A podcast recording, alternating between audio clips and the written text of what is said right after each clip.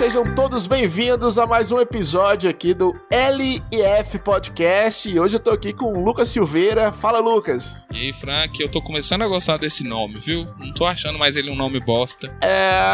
É o nome mais óbvio que podia ter, mas tá bom. E hoje, Lucas, nós vamos falar com quem, velho? Nós vamos falar hoje com Diego Giacomo. Diego Giacomo. Especialista em marketing digital Olha só, hein? Se apresenta aí, Diego. Fala galera, fala Lucas, fala Frank. Boa noite, né? É, meu nome é Diego, como vocês já falaram aí, Diego Giacomo. E eu trabalho com marketing digital atualmente. Fui chamado aí por essa dupla aí, porque diz que eles vão comer meu couro aí. Bora ver o que vai acontecer aqui.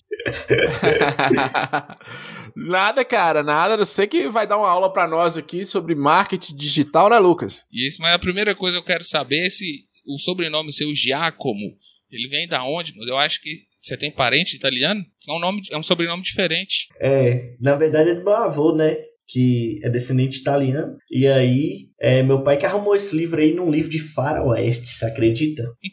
Uai, os... É o, da, o, meu, o meu é Giacomo e o da minha irmã é Catiúcia. E meu pai achou esse nome num livro de faroeste, que ele gostava muito de ler faroeste. Olha pra você ver. Não, peraí, peraí, deixa eu entender. É... O seu nome, seu avô é descendente italiano. Sim. Ou não? Isso. Ah, tá. E qual foi o nome que seu pai achou num livro de faroeste? O Giacomo mesmo? O Giacomo e o Catiúcia. Ah, tá, entendi. Então não é sobrenome, é segundo nome. É segundo nome, é segundo nome. Ô, ô, ô Diego, você, na, você nasceu aqui em Montes Claros mesmo, ou não? Sou, da, sou daqui de Montes Claros, mas meu coração é lá de Burarama. Ave Maria. É porque, eu, é porque minha família é de lá, né, mano? Burarama, ó.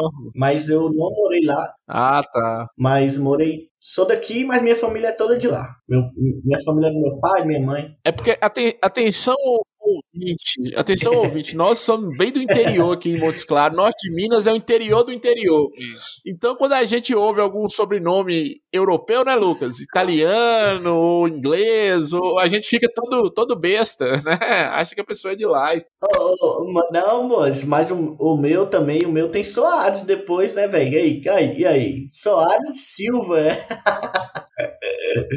Aí já brasileirou bastante, né? Normalizou. Ah, então bacana. E só outra, outra coisa aqui, é, você falou que seu pai gostava de ler muito revista de faroeste? Então, meu pai, ele era fã de... de é, era como se fosse uns gibis, né, de faroeste. Eu lembro que ele tinha uma estante gigantesca de livros ele tinha também Zé Carioca, Turma da Mônica, ele tinha muita coleção dessa, dessas leituras assim, ele gostava muito de ler. Hoje ele não lê muito mais não, mas antes ele ficava muito tempo lendo. Tem um, tem um, um, um, gênero do cinema, né, Lucas, que é o faroeste, tem também o espaguete, que é italiano, que é o faroeste, tipo da Itália, assim. Faroeste italiano, né? Va bene. E, e Diego, o, o, Frank tem uma história boa com, com revista, revista da turma da Mônica, que ele já trocou. Frank tinha umas ah. revistas da Playboy, ele já trocou com um presidiário em revista da Mônica, viu? Uh, eu não sei se essa história é tão boa. Como é que é essa história aí? Como é que é essa história? É, não, lá em Monte Azul, o papai tinha um comércio, um material de construção, uma loja de material de construção, de frente pra cadeia. E minha tia mexia com pastoral carcerária, alguma coisa da, da, da igreja católica com, com, com cadeia, essas coisas. Aham, uhum, sim. E os presos, os caras presos, eles sempre ficavam, ou fazia artesanato, ou buscava alguma, alguma, uh, alguma distração. E como eu sempre tive um. Meu pai era um doente mental, assim. Meu pai, quando eu fiz 15 anos, 15 não, menos de 15, 13 anos, ele me deu uma coleção de Playboy, velho, uma assinatura da Playboy. é, em 98, 99. Eu lembro que ninguém ia, ia, ia lá em casa, as mães não deixavam os filhos entrar no meu quarto porque tinha um pôster. A Playboy vinha com pôster. tinha um pôster, né? É, basicamente eu cansei dessas revistas, né? E, e, Porque assim, era assinatura, era uma revista por mês. Uhum. No final do ano vinha duas, eu acho. Aí o cara, o cara, o presidiário, né? Eu acho que conversou com a irmã dele, tinha muita revista em quadrinho, um monte de gibi. Aí queria trocar em revista Playboy. Eu lembro que eu dei tipo umas 20 revistas Playboy no máximo. Recebi umas três caixas de gibi, velho. O rolo mais feliz que eu fiz. Aí sim, vida. aí sim. Fez uma troca é, boa. É. Mas, ô Diego, as histórias que a gente quer saber aqui é, são as suas, cara. É, como é que é? Quem é você? Você é aqui de Montes Claros? Qual a sua relação lá com Bura... Burarama? Como é que é o nome do lugar? Burarama? Burarama, Capitão Enéas. Burarama. É, Capitão Enéas, né? Burarama, é, Capitão Enéas. É, eu nunca consigo falar, Lucas. Meus pais são de lá, né? Então minha família toda é de lá. Eu vou lá poucas vezes, mas tem muitos parentes lá e tal. Troco ideia com a galera lá muito. Mas a história minha mais louca que tem é a história. Já vou começar a falar aqui. Não, você tá aqui para isso. Você pode falar o que você quiser aqui, Diego. de como eu cheguei ali no marketing digital, bicho. Lá em 2016, né, eu morava lá em Diamantina, frio da porra, né? Um lugar bom pra farra. Pode falar palavrão no podcast, pode? Pode, pode falar o que você quiser, mas pode falar o que você quiser. e aí, é, eu estudava aqui na universidade aqui particular e eu passei lá na Federal Diamantina. Fui para lá em 2013, 14, é, 2013. 2013, 2014. E fui, eu fazia farmácia. É, eu comecei a fazer, eu fiz, na verdade eu fiz, tentei fazer quatro faculdades, três faculdades. A primeira foi Sistema de Informação, eu fiz quatro períodos e fui embora. é, eu saí do curso técnico de informática com ênfase em design gráfico e depois eu já ingressei direto na faculdade de sistema de informação. Fiz quatro períodos, fui embora. Fiquei um tempo sem estudar e aí depois eu passei na faculdade aqui em Montes Claros é, em farmácia, porque eu tinha um sonho de estudar para concurso e ser perito. É um conhecimento especializado. Perito, polícia civil, perito criminal? Perito criminal, isso. Polícia Civil, Federal. É, aham, essas paradas e tudo. Aí eu fiz até o nono período de farmácia, apresentei TCC e tudo mais e larguei também.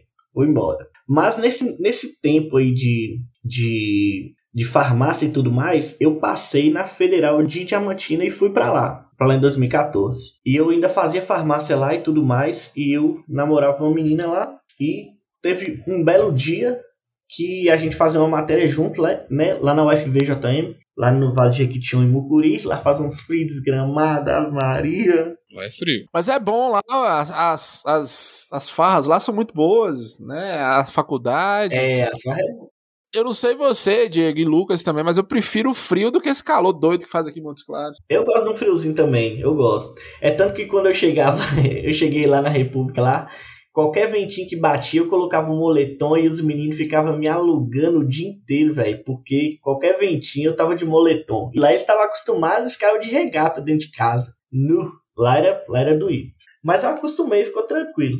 Mas voltando à história aqui, é, eu fazia uma matéria da faculdade de farmácia junto com minha namorada. E teve um dia que ela, ela não foi na aula e eu fui na aula. E lá, a faculdade lá em Diamantina, ela é um pouco longe da cidade. Então, é, o telefone não pega, fraga. E aí eu não consegui falar com ela nesse dia. E aí eu voltei para casa, fui para a República. Isso era tipo meio-dia, né? Na hora do almoço. Voltei para República e fui trocar ideia com um brother meu e a gente foi almoçar. Um brother lá da República. E nisso minha. É, hoje a minha esposa, né? Ela me ligou, eram as duas da tarde, uma e meia, falando comigo que tava lá no. Tava lá na maternidade. Se eu podia dar um pulinho lá. Se liga na história. Se eu podia dar um pulinho na maternidade, que conversa besta é essa, hein, mano? Depois do almoço, me fala isso. Aí, bicho, lá foi eu todo sem entender nada lá pra maternidade. Lá, na verdade era pro hospital, né? Chama, acho que chama Nossa Senhora das Graças lá. Eu passei numa vendinha, bicho, comprei uma garrafinha de água e eu tomei só um gole dessa água e tampei a garrafinha. Mas eu cheguei lá no hospital, acho que a garrafinha tava toda amassada na minha mão, de tão nervoso que eu tava. e eu cheguei lá, a água já tava era quente na mão. Olha, já tinha virado um chá. tinha virado um chave. E Diamantina é frio, Lucas, e a água tava quente. Será que tava nervoso? É, Será que tava nervoso? e eu tava branco, moço, parecendo. Ai, ai, ai.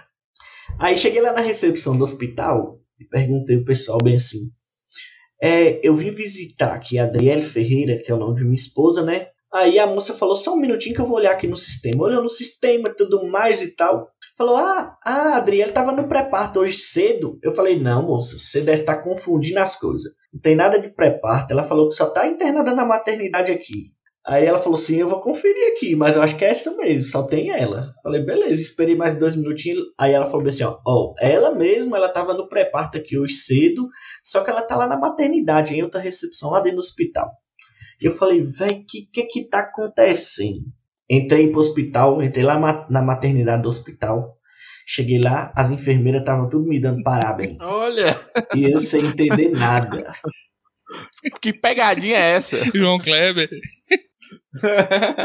Não, velho, eu tava esperando, eu tava esperando lá, é, eu, é, Sérgio Malandro sair de algum lugar, não tinha condição do que, que tava acontecendo. Tava esperando Sérgio Malandro e apareceu a equipe do Ratinho, o programa do Ratinho. Parabéns pro papai.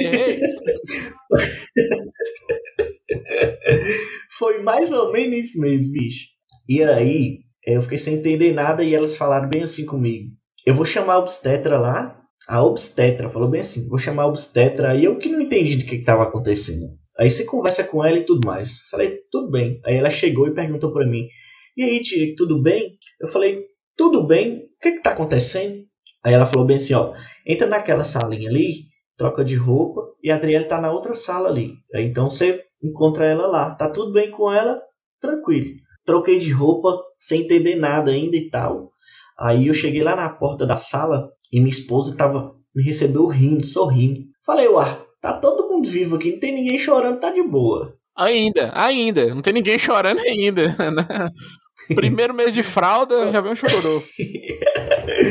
Quando eu cheguei lá, bicho, eu perguntei para ela bem assim, não tinha visto nada, né? Sabia o que tava acontecendo? Perguntei para ela assim, o que, que foi que aconteceu? Aí ela só virou o rosto pro lado esquerdo e aí eu vi que tinha uma criança lá enrolada numa coberta com a touquinha do hospital e uma cobertinha do hospital. Ou seja, naquele dia eu me tornei pai da manhã para tarde e ela se tornou mãe da manhã para amanhã. Olha.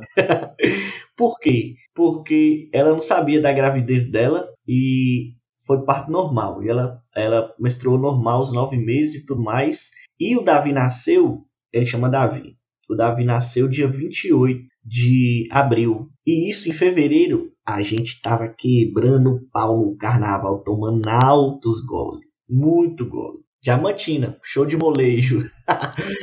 e aí? É, mas assim, sua esposa, ela, ela era acima do peso? Ou seu filho nasceu muito pequeno? Porque, pô, como é que vocês não perceberam nove meses? Foi nove meses, né? Foram os nove meses normais ou prematuro? Foi nove meses normal, bicho. Foi nove meses normal. É, ela não teve barriga, não cresceu barriga. Ela é acima do peso, não acima do peso, assim, para falar, nossa, é acima do peso ia disfarçar. Se ela tivesse grávida, dava para todo mundo ver que ela tá, estava grávida, entendeu? É tanto que o que, que aconteceu? Antes disso acontecer, a gente estava em greve da federal. E nisso, a gente ficou um mês aqui em Montes Claros e eu fiquei também um mês na casa dela lá em São Paulo, que ela é lá de Ribeirão Preto. Então, bicho, é, nossos pais, eles nem perguntaram pra gente, tipo assim, nada, nem desconfiaram de nada, entendeu? Aí não dá nem para falar que, tipo assim, ah, vocês esconderam a gravidez toda e tal, não sei o quê.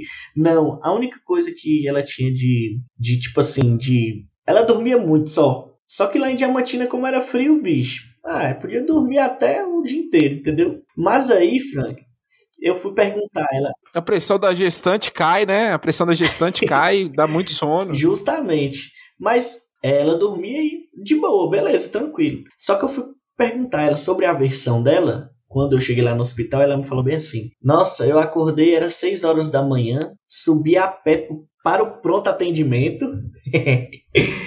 E eu, chegou lá, o médico me examinou, apalpou minha barriga e falou que eu estava entrando em trabalho de parto ou então eu estava tendo um aborto espontâneo.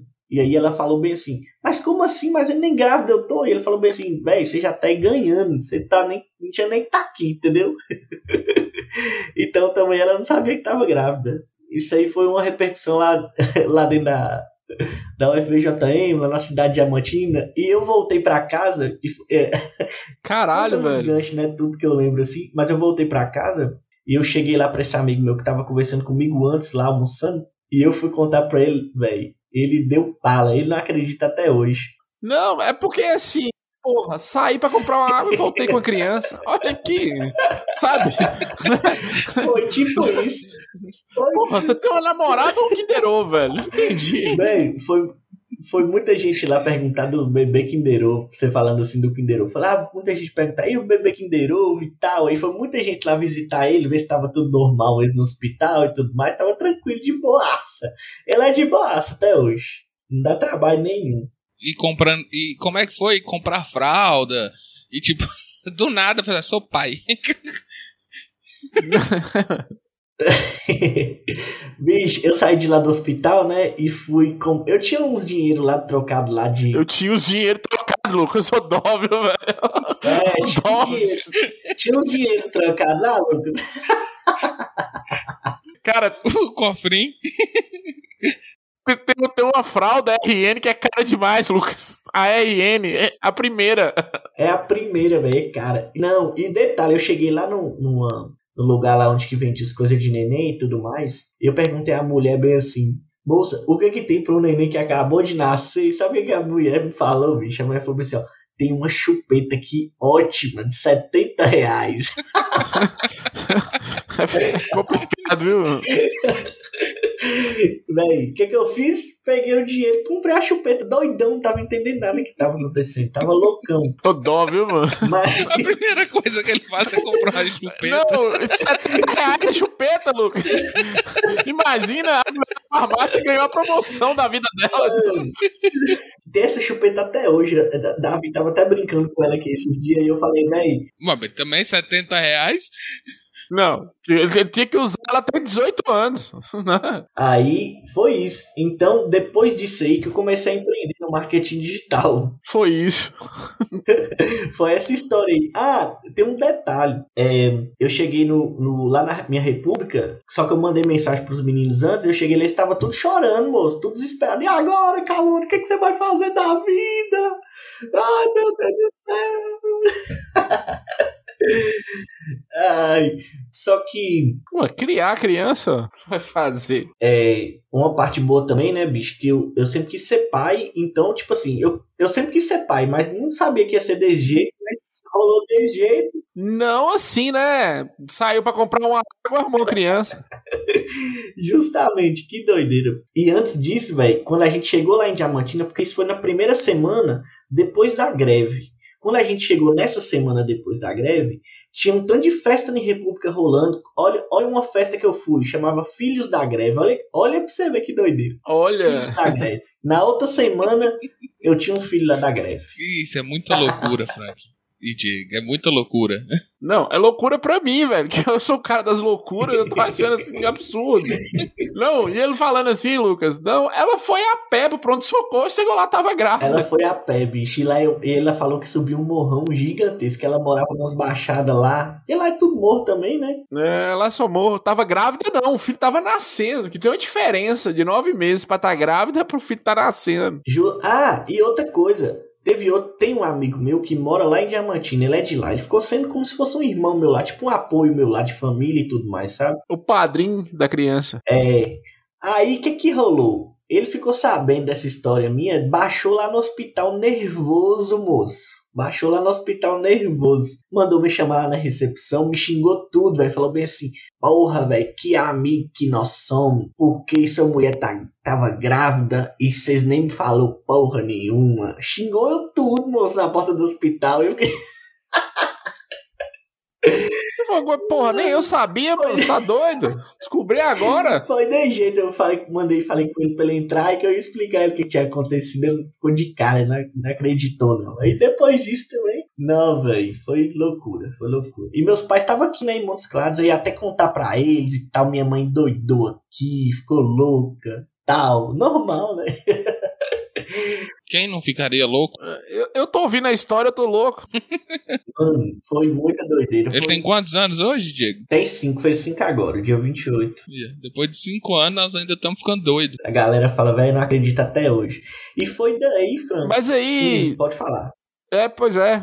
Não, pode continuar. Eu ia te falar o seguinte: que, que você falou, foi aí que eu entrei no marketing digital, mas o que, que é gravidez ser pai te fez chegar ao marketing digital? É isso que eu queria saber. Velho, é tipo assim, na vida do empreendedor brasileiro, nato, raiz, bruto, ele tem três estágios de, de empreender. Ele tem o primeiro estágio de empreender, que é por necessidade, que era no meu caso, né? Que é 95%. 95%. Tem o cara que empreende porque ele quer construir um império, quer deixar um legado. E puxando esse gancho aí, tem o cara que empreende também por propósito. Então, prime... meu, meu primeiro gancho foi lá pela necessidade de ter um filho. O que, que eu ia fazer? Eu não tinha um filho, entendeu? Apesar de que eu, che... que eu cheguei em Montes Claros, eu, eu tive um emprego, cheguei, arrumei um emprego logo, né? Mas é, isso aí já me deu um gazinho para eu começar a empreender, porque era uma coisa também que eu tinha dentro de mim e estava meio que adormecida ali, porque, porque eu, eu já fui fotógrafo, já fui design, eu já toquei em boteco, que eu sou músico, tem muito tempo, tem mais de 13 anos. Então, eu fazia um monte de coisa, então eu empreendia de um monte de forma. E aí depois eu encontrei o marketing digital, depois que eu voltei para Montes Claros e eu comecei a estudar novamente, entendeu? Entendi. Então começou disso aí, dessa, dessa necessidade de dar alguma coisa melhor para minha família e tudo mais, porque até então eu era desestruturado, né? Eu não tinha nada, eu tinha um filho aí, eu tinha uma chupeta de 70 reais. É, que só você tinha, eu acho que ninguém comprou uma chupeta de 70 reais. É, é Ai, ai. Você falou que você, lá em Diamantina você fazia faculdade de farmácia também, na Federal, ou não? Isso, é, eu fazia faculdade de farmácia lá, porque eu saí daqui de Montes Claros já no período da farmácia. Hum, mas você formou lá ou não? Não, aí em 2016 eu voltei. Eu cheguei lá em 2013, 14, voltei em 16. Aí eu voltei em 2016, foi quando o Davi nasceu. Fui lá só mais uma semana e voltei para Montes Claros. Aí você voltou aqui para Montes Claros, você foi trabalhar com o quê? Aí eu fui trabalhar lá na universidade, onde é que eu trabalhava antigamente, e continuei empreendendo de meia-noite às seis da manhã. Pois é, mas você foi trabalhar na universidade fazendo professor? É, eu trabalhava no... Não, eu trabalhava no administrativo lá. Ah, tá. Na Unimontes? Trabalhava lá com a parte de secretaria, lá na Funorte, lá na, na Soibras. Ah, é, Lucas falou que vocês foram colegas lá na, na, na Soibras. É. Fomos, fomos, nós conhecemos a Google juntos, inclusive. ah, tá, bacana. Nós fomos na Google de São Paulo, foi maravilhoso todo lugar tinha alguma coisa para comer. É verdade, é verdade. É, era maravilhoso por isso, né, velho? É por isso, né? é, é, verdade. Nossa, era bom pra caramba, velho. Todos os andares dos caras tem, tem lanchonete, tem restaurante, cafeteria. Você fala, ah, velho, quero ir embora daqui não, velho. É top, né? Lá é essas empresas modernas que você pode ir de bermuda. Top demais, top demais. Você tá. Trabalha 16 horas por dia, tá em depressão, não tá conseguindo mais ficar em pé, mas você pode ir de bermuda tem cafeteira. Olha que maravilha. E comida, e comida. E comida viva. É, hoje, hoje você não, não trabalha mais na, na universidade, não, né? Na faculdade. É, hoje não. Agora não. Eu recentemente eu saí, né? E aí eu tô com uma, uma empresa engatilhada aí do marketing digital e eu já fazia esse trabalho também, né? É, a gente trabalha com tráfego pago. Tráfego pago. Tráfego não é tráfico, não é tráfego. Tráfego pago. É nada mais, nada menos, né? É, eu não sei que você, você, ficou um tempo estudando drogas. Você é farmacêutico? fiquei, oh, velho, fiquei muito tempo, inclusive. Inclusive, meu TCC foi, foi sobre a cannabis sativa em prol da epilepsia. Meu TCC foi esse. E aí eu, é, todo mundo pergunta, velho, por que você não terminou a farmácia? Eu falei, ah, velho, eu só queria só apresentar o TCC mesmo. Mas é porque eu não, não concluí a faculdade e acabei desistindo depois que o bichinho do empreendedorismo picou. Quando pica, não tem jeito, não, já, já vai. E como é que você começou nesse. Como é que foi o início no marketing digital? O que, que você trabalhou? Como é que funciona, né? Cara, é, o marketing digital tem um monte de vertente, né? Mas eu comecei primeiro com uma modalidade que chama dropship. Não sei se vocês já ouviram falar. Mas o que que Já ouviu falar, Fran? Nunca ouvi falar, Diego. Não? Nunca ouvi falar, cara. Dropshipping é uma modalidade, é um tipo de logística, na verdade. Como é que funciona? Você monta uma, um e-commerce, né, uma loja virtual, onde as, aí você roda é, anúncios patrocinados para a galera vir para o seu site, comprar nele, e aí você pega o dinheiro do seu cliente que comprou na sua loja, compra no seu fornecedor, e seu fornecedor manda direto para casa do cliente. Então, o seu trabalho ali a princípio, é de intermediar a compra do seu cliente com o fornecedor e tomar conta dessa logística toda aí. Só que o Drop, velho, é uma escola muito top, porque o que, que acontece? Você vai buscar fornecedor. Ah, e o dropshipping, geralmente tradicional assim, chamado dropshipping internacional, a gente faz direto com AliExpress, entendeu? Então o que que acontece? Lá no dropshipping, você tem que lidar com fornecedor chinês para você ver se ele tem um produto bom. Então você, você tem uma escolha de produto para você promover e tudo mais. Porque o que, que acontece no dropship? Eu compro um copo aqui de 10 reais e vendo ele por 30 reais. Eu pego 10 reais e pago ele, pago meu fornecedor e meu fornecedor manda para casa do meu cliente. É, só que se eu for vender um copo, Todo mundo tem um copo hoje. Então eu tenho que ter um produto que chame a atenção. Então essa mineração dos produtos lá fora no AliExpress, ela requer um pouquinho de olho clínico assim e tudo mais. Mas o dropshipping, ele é uma escola muito massa, porque você acompanha toda a jornada do seu cliente, entrou na sua loja até a hora que ele recebeu o produto lá na casa dele, entendeu? E também as reclamações também, e o suporte e tudo mais. Então você lida com toda essa essa burocracia aí para você fazer uma grana na internet. Tem gente que ganha milhões com esse mercado hoje atualmente. É muito doido. Só fazendo essa intermediação. Fazendo essa intermediação. E também é e se, e se, tipo, der algum problema, isso é resolvido com você? Isso, tipo assim, um problema, por exemplo, vamos supor que a mercadoria ficou, foi taxada. É, a responsabilidade é toda sua de pagar lá a alfândega lá para dispensar para o cliente final, entendeu? Mas existem vários estudos, várias técnicas para você pegar, tipo, é, produtos que não vão parar na alfândega e tudo mais, e outras técnicas também de mineração, que às vezes até o próprio fornecedor te indica alguns produtos, Fraga, que tá saindo muito e tá vendendo muito. Aí, é, muita gente acha que é só pegar lá, fazer o e-commerce e colocar anúncio para rodar. Mas tem toda uma parte, é, digamos assim, psicológica da compra para que o, o nosso cliente, né, a gente chama de lead, para que o nosso lead chegue lá na hora da compra. Então a gente faz meio que um funil com ele até ele chegar na hora da compra. Então, como é um produto chamativo no drop, é, a gente fica mais fácil de vender, porque o cliente ele é assim, ele compra pela, pela emoção e justifica pela razão. Então, no drop, a gente sempre tenta fazer isso, colocar um produto ali para ele querer comprar, para ele justificar depois com a razão dele, ele comprar na emoção, entendeu? E é isso. e essa é, é, é, o seu principal fonte agora ou você expandiu? Você é, tem outro tipo de, de atuação? Beleza. Atualmente não. Atualmente o dólar subiu, né? Bastante.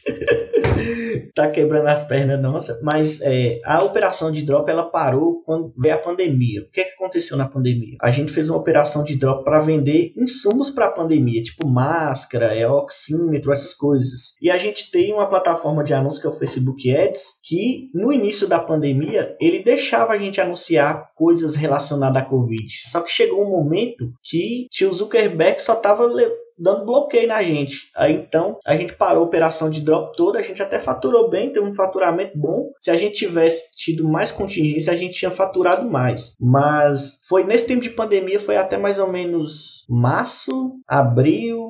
É, foi maio, abril, maio, assim, aí a gente meio que parou a, a produção do drop, a logística do drop, e tipo, deu uma encerrada. Ele tá stand-by no momento. E agora eu trabalho com tráfego pago, com mídia social. Na verdade, a gente tem essa empresa, né? Tem eu e meu sócio. Aí a gente tem criação de sites, landing page, tráfego pago, mídia social e consultoria também para empresas e tudo mais. O foco da nossa empresa é trazer pessoas que estão no físico para o digital. Então, é, o projeto atual é esse e a gente também está trabalhando num, pro, num, num infoproduto para lançar daqui uns dois meses, se tudo der certo. Entendi. Aí por que, que o, o tio Zuckerberg bloqueou, será? Você tem alguma noção do, do motivo? Então, é, as políticas do Facebook eles são, elas são bem rígidas assim. Então, quando a gente está anunciando, ao ver deles, por exemplo, a gente estava anunciando máscara para vender máscara, então é como se a gente estivesse violando uma política deles lá, tipo assim, vocês estão é, usando da pandemia para fazer dinheiro, entendeu? Era algo tipo assim, meio, é, como é que se diz? É, antiético da nossa parte. Aí a gente sempre levava bloqueio. Facebook é complicado quando você vai anunciar alguma coisa sobre saúde, eles sempre dizem que é proibido alguma coisa, né? É, ele funciona assim: se ele tiver a dúvida, ele te bloqueia, entendeu? Porque, por exemplo, você coloca lá, é, ganhe dinheiro de 2 a 5 dias, trabalhando duas horas por dia. Se ele, se ele pensar assim, será se isso vai funcionar para 100%? Se ele pensar se ele pensar dessa forma, ele já te bloqueia, porque ele quer que o usuário dele tenha uma experiência boa. Então, porque, por quê? Porque o cara que está ali no Facebook, ele, na verdade, ele não está querendo comprar nada de ninguém, tá viajando ali igual no Instagram. Mas quem não está vendendo no Instagram ou no Facebook está comprando. Então, a gente é um dos dois sempre. Então ele preza muito por essa, por essa experiência aí do usuário. Então isso aí ficava é, tipo remoendo, né? Tipo assim, é pandemia, tem que cuidar, tá, tá, tá, tá, tá, tá. Então ele acaba bloqueando para a gente não ter essa vantagem frente à pandemia, como diz o Zuck. Ela acaba bloqueando a gente. Mas é meio, o Facebook ele é meio chatinho de usar assim em relação a bloqueios, mas a escalabilidade é grande. Esse, esse tipo de anúncio que você falou aí, é, ganhe dinheiro em duas horas trabalhando em casa, isso está relacionado a marketing digital ou é pirâmide mesmo? Ou é. ou você só citou um exemplo aleatório? É, eu citei um exemplo aleatório, mas acontece muito isso, sabe, Fran? Essa, essa parada de ganhe dinheiro é, daqui duas semanas, esses negócios, velho. O cara que te vende isso você xinga a mãe dele, velho. Xinga ele, moço. Que ninguém consegue ficar rico em duas semanas, não. Ninguém consegue fazer 10 mil reais em uma semana, não.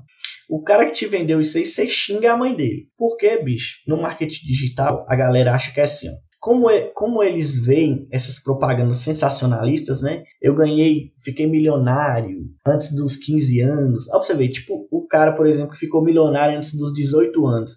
Se eu sou um cara que tem 18 anos e tô escutando o cara, você acha que eu vou me sentir como? Falar, velho, eu sou um bosta, velho. Eu tenho 18 anos, eu não tenho nenhum, nenhuma bicicleta, bicho. O cara é milionário, saca?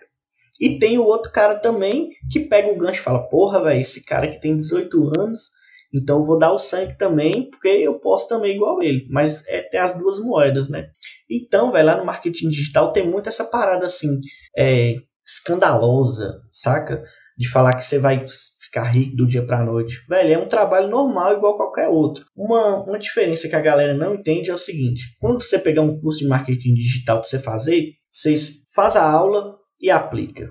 Faz a aula e aplica. Eu falo isso todo dia nos stories lá no, no Instagram, velho, porque a galera fala bem assim: Ai, Diego, eu tô com dois meses, três meses aqui estudando o curso eu não consegui fazer nenhuma venda no marketing digital, eu não consegui nem mil é, pessoas no Instagram para me seguir.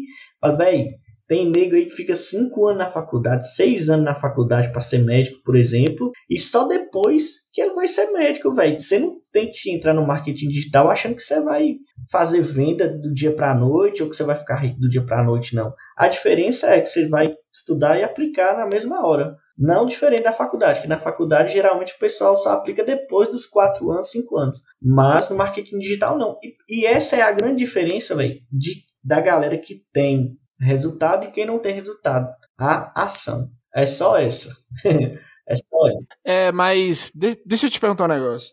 E aí a fonte da renda, ela vira o marketing digital ou a venda de cursos de como fazer marketing digital? Entendi. Na verdade, o marketing digital, ela é só um meio, né, bicho? É, por exemplo, a gente trabalha mesmo com o mercado de educação, por exemplo. Se eu estou vendendo um curso para você de você aprender a falar inglês, então eu estou te oferecendo um produto de educação e eu estou usando estratégias do marketing digital para te vender esse curso, entendeu? Então, no marketing digital hoje, a gente fala marketing digital hoje, mas na verdade é um, um ramo de educação. O marketing digital é só um meio. Ah, entendi. Então, eu posso ser um lançador. O que é um lançador? Ah, Frank, você é um cara que sabe desenhar pra caramba, então eu vou te lançar é, na internet. Então a gente pode bolar várias estratégias do marketing digital para te lançar e a gente fazer um faturamento grande, entendeu? Que a gente, isso aí no marketing digital, lançamentos, o pessoal já está, como se diz, é, cansado de fazer, por exemplo, 100 mil em uma semana. A galera faz todo, toda semana 100 mil. Eu não, tá?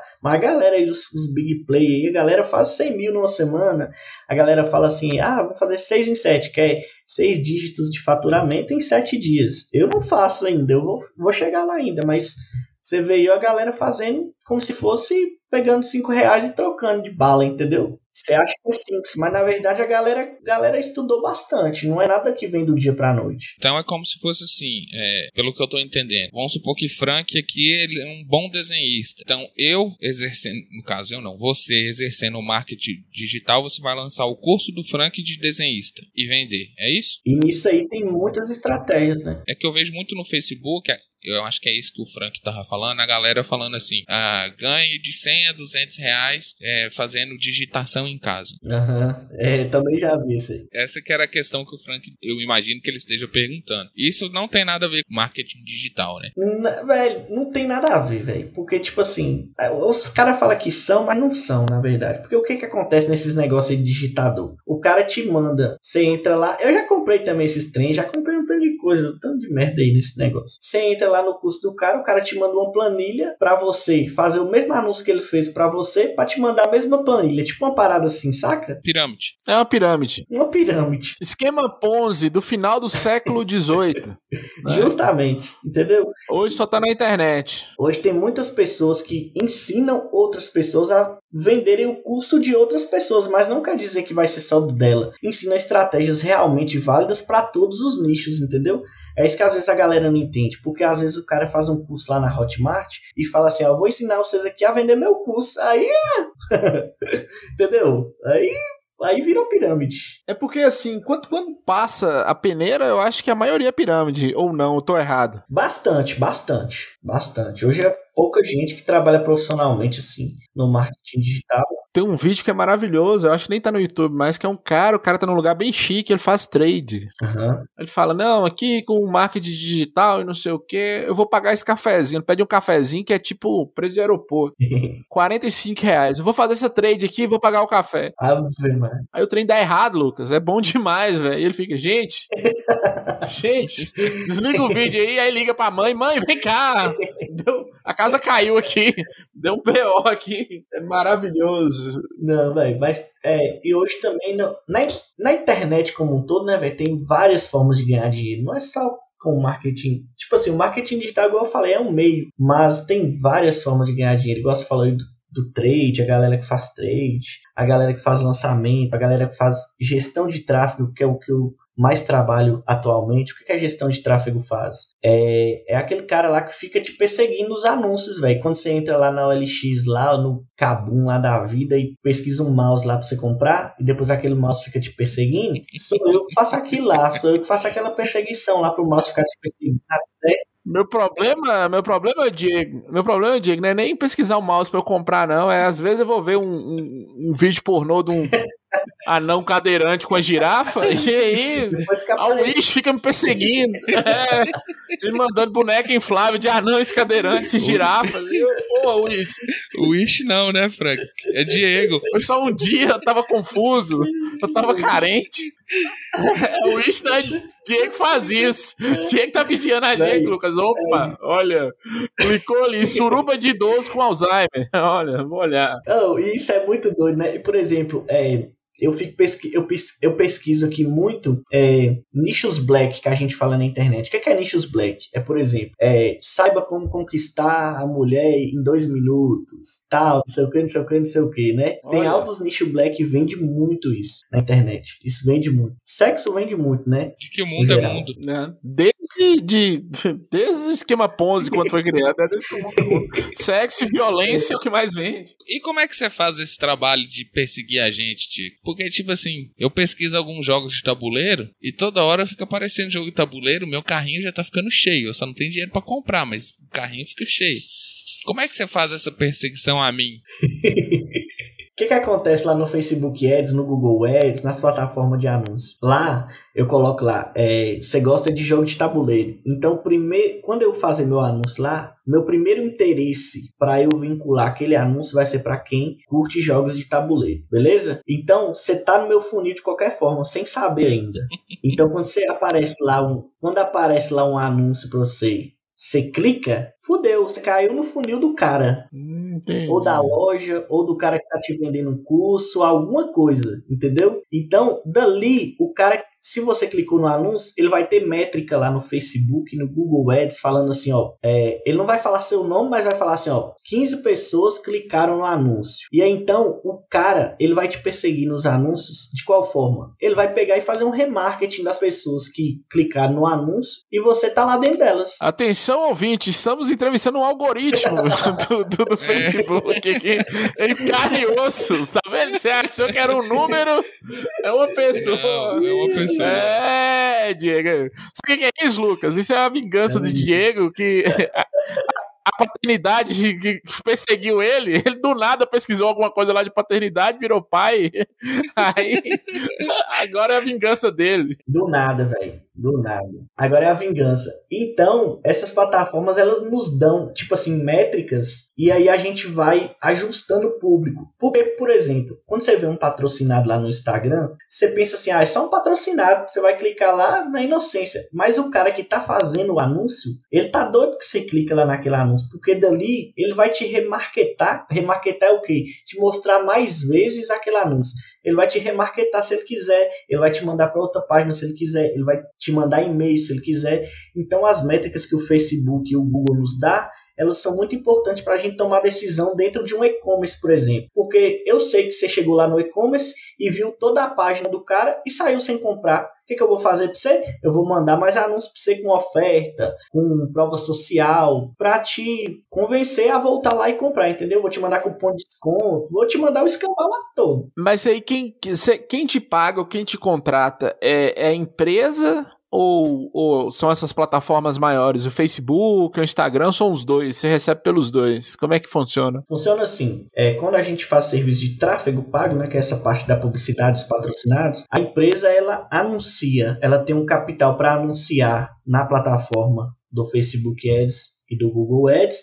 Essa grana a gente não mexe porque é toda, todo de anúncio. E ela paga outra parte para a gente, para a gente fazer o quê? A análise desses dados e falar com ela, ó, eu acho que aqui nesse funil aqui, você tem que remarketar mais a galera aqui que clicou na, no anúncio. Ou eu acho que a gente tem que fazer uma ação aqui para a gente colocar mais pessoas engajadas no Instagram. Eu acho que a gente tem que pegar aqui seu delivery e colocar, você sair do iFood e a gente mandar as pessoas direto pro seu WhatsApp, entendeu? Então, é, então, na verdade, o nosso cliente ele paga mais pela estratégia do que por apertar botão. Porque apertar botão, né? Eu posso ensinar meu filho ali, ela aperta pra gente. Mas essa parte estratégica de onde ir, métricas é, do marketing, da, da, de qual caminho seguir, aí isso aí já é mais complicado um pouquinho, é um pouquinho mais expertise. Então o produto, na verdade, é o usuário, não, não a empresa que está vendendo. Produtos seus, assim, seus, eu estou te colocando no mesmo patamar de Zuckerberg, da, da plataforma digital, é o usuário, quem entra, ou não. Porra, porra!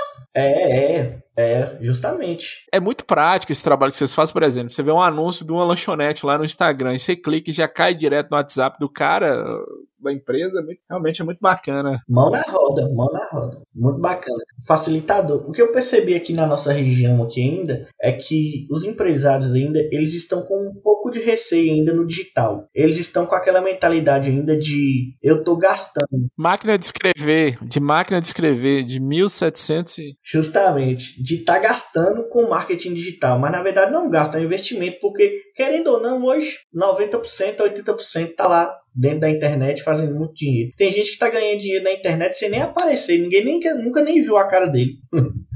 Só através de anúncios. É, nós conversamos com, com o Bruno, ele falou muito disso, né, Frank? Que é o. Bruno é administrador de empresas e ele falou, né, que esses novos meios, a, os empresários da região têm muita dificuldade, né, Lucas? Isso, muita dificuldade em aceitar o, o marketing digital. Tem, nós tem. conversamos também com o Andrei, né, que é fotógrafo, ele falou a mesma coisa, que o, esses é, os empresários aqui do, do norte de Minas não querem fazer contratos para expor o produto, né, da, vi, vídeo, fotografia, publicando no Instagram e tal. Então, assim, já é a terceira pessoa que a gente conversa que fala sobre isso aqui dos empresários do norte de Minas. Então tá na hora deles começarem a escutar o, o LF Podcast, né, Frank? Ó, que doideira. Eu nem, nem. Tá na hora. A galera tá dando a letra aí. Escuta, escuta os moleques. Tá na hora de LF, tá na hora. No, nós estamos aqui, Pô, nós estamos aqui dando a mão na roda dos caras, né? Agora com o Diego e com o Bruno, o cara fala, porra, minha empresa vai bombar, né? E além de pagar os caras, paga nós, né, Lucas? Patrocina nós também. paga nós, isso aí. Patrocina, é, ué, é, vamos patrocinar vocês aí também, ué, fazer um tráfego pra vocês aí pro LF.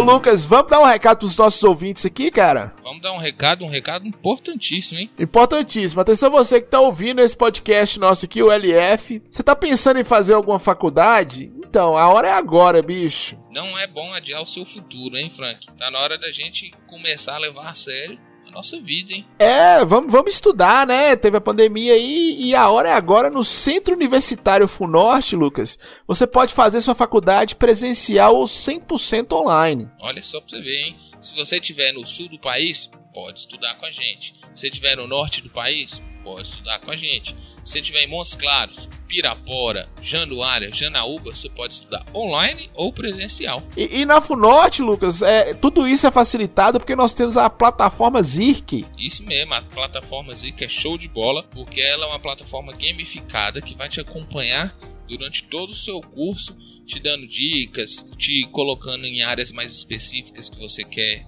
prosseguir. Então ele é um companheiro do início ao fim. É, e vai te orientando. Atenção, você mais novo, ou a pessoa mais velha, igual nós, estamos velho, né, Lucas? Quiser fazer um curso 100% online, a plataforma Zirk é totalmente intuitiva, cara. Vai te ajudar pra caramba. E não fique fora dessa, entre no funorte.edu.br ou pelo telefone DDD 38 9 8407-1291 e agende seu vestibular. Você pode ingressar com a nota do Enem. Lá tem Fies, tem ProUni. Então, só procurar. A hora é agora, só não estuda quem não quer. A Funorte, nossa primeira parceira aqui no LF Podcast. Beleza. Valeu. Então vamos seguir a entrevista.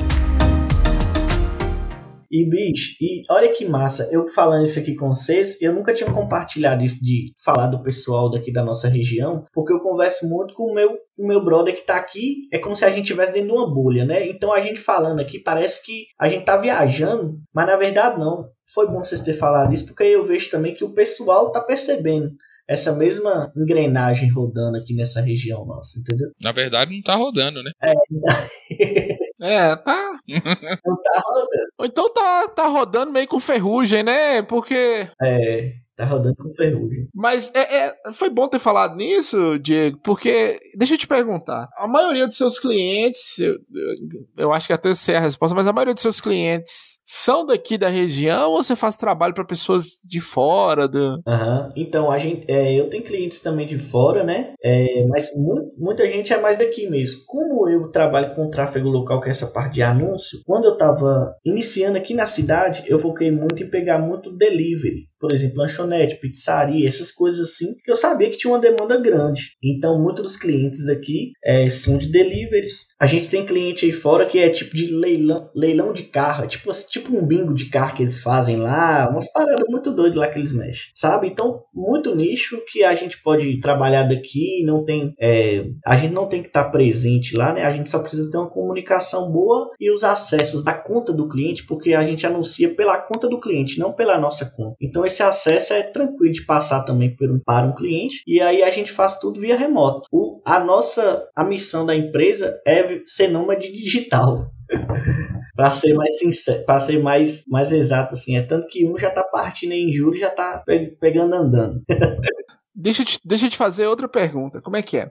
A empresa te contrata e, e, ela te paga de uma vez ou, ou, o serviço é permanente? Você recebe por mês? Como é que funciona? No sentido assim, quando tiver a propaganda, você está recebendo, você é responsável por controlar esse tráfego a longo prazo ou você faz só de uma vez e, e pronto? Então, o tráfego pago a gente sempre é, oferece ao cliente nosso porque ele é um trabalho mais de formiguinha. Por exemplo, como é que eu vou analisar dados do meu anúncio se eu não tenho anúncio rodando? Então, querendo ou não, eu vou ter que fazer teste ali no início. Então, esses testes é para eu colher informações ali dos dados que eu quero e alinhado ao cliente, qual é o objetivo do cliente. Por exemplo, ah, o cliente fala, ah, eu quero mandar mais pessoas para visualizar a minha página é, da minha loja. Então, o objetivo do cliente ali, a gente pega esses dados, analisa eles e aí monta uma estratégia baseada naqueles dados, naquelas fotos dos anúncios, é, na headline, tem um monte de fatores, mas aí a gente monta uma estratégia para mandar mais pessoas ali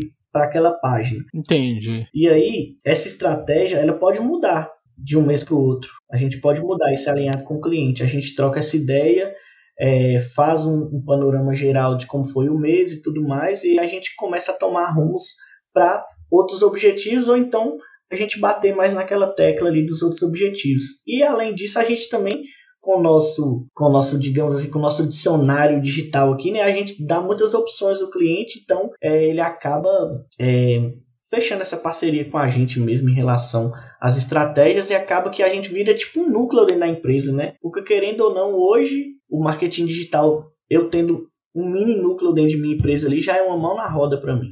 Entendi. É assim, você tinha falado no início que a empresa sua está focada agora, né, no, no tráfego pago. E qual foi a outra? Você tinha falado uma outra. Tráfego pago, criação de site. Isso, essa criação de sites. É, landing page, né? Site landing page. Sei lá, você cria e faz a manutenção. Você que mantém ele funcionando sempre ou você só cria e, e já repassa? É, aí a gente, aí a gente dá para o cliente essas duas opções também ou dele querer que a gente faça a manutenção do site dele, ou então a gente só faz a criação para ele e entrega para ele para ele gerenciar. Aí tem essas duas vertentes também. Mas é bem tranquilo. Geralmente, é, a, hoje, site, Lucão, o site hoje é como se fosse um cartão de visita, né? Porque hoje o cara não quer ficar entrando no site mais, não sei o que, tá, tá, tá. Na verdade, o site vai ser um site mais corporativo para apresentar a empresa e tal. É, o cara, não, a não ser que seja um e-commerce, o cara não quer, não quer vender por ali. Ele quer, na verdade, mostrar uma autoridade pro cliente, né? Falar, ó, os caras têm um site, ó, que massa, bacana, entendeu? Então isso aí é mais para um,